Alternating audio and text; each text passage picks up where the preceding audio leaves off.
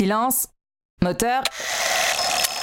Coupé Bienvenue dans Silence Moteur Coupé, un podcast qui vous en dit plus sur les folles histoires de tournage. Et oui, vous n'imaginez pas ce qui peut se passer quand une caméra ne tourne pas. Sur ce podcast, je partage avec vous tous ces moments insolites qui peuvent se produire sur un tournage. La caméra, quelle qu'elle soit, fait partie intégrante de notre vie aujourd'hui. Alors si on arrêtait l'enregistrement pour savoir ce qui se passe derrière. Aujourd'hui, après plusieurs demandes sur Instagram, j'ai décidé de consacrer cet épisode au film Le Parrain, que vous connaissez tous. Un film de Francis Ford Coppola qui a traversé les générations.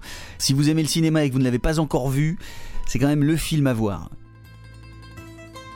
Et donc pour faciliter le tournage en 1971, il a été décidé que d'authentiques membres de familles mafieuses de New York participent au film.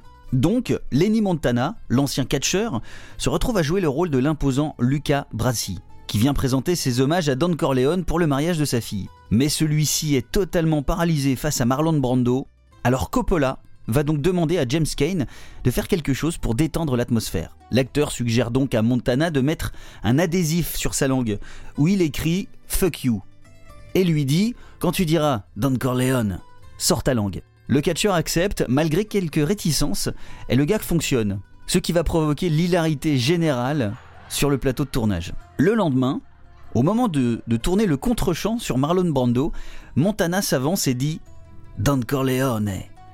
Et le parrain répond Luca. Et là, il sort sa langue sur laquelle on pouvait lire Fuck you too.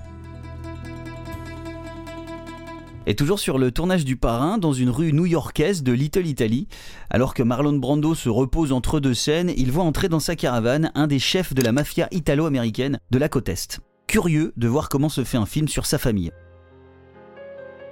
Et l'acteur remarque tout de suite le strabisme de son interlocuteur. Je ne savais pas vers quel œil tournait mon regard, donc, pour ne pas le vexer, j'alternais les deux, à remporter Marlon Brando. Il décide donc de lui faire visiter le, décor de l'huilerie et le chef de la mafia sur le trajet en direction du décor lui dit Je me demande comment vous faites pour ne pas perdre la boule avec tous ces gens, les câbles, tout ce bazar. Et Brando lui répond Mais je suis bien d'accord avec vous, Joe. Quand on fait ce métier, c'est qu'on n'a pas les yeux en face des trous. Alors là, léger malaise de la part de Marlon Brando, conscient de la boulette qu'il venait de faire. Il tâche donc de faire diversion en attirant l'attention du mafieux sur des petits détails du plateau. Mais Joe encaisse, fait un petit sourire puis tourne les talons sans remercier son célèbre guide. Alors à votre avis, vous pensez que Marlon Brando a bien dormi les nuits qui ont suivi?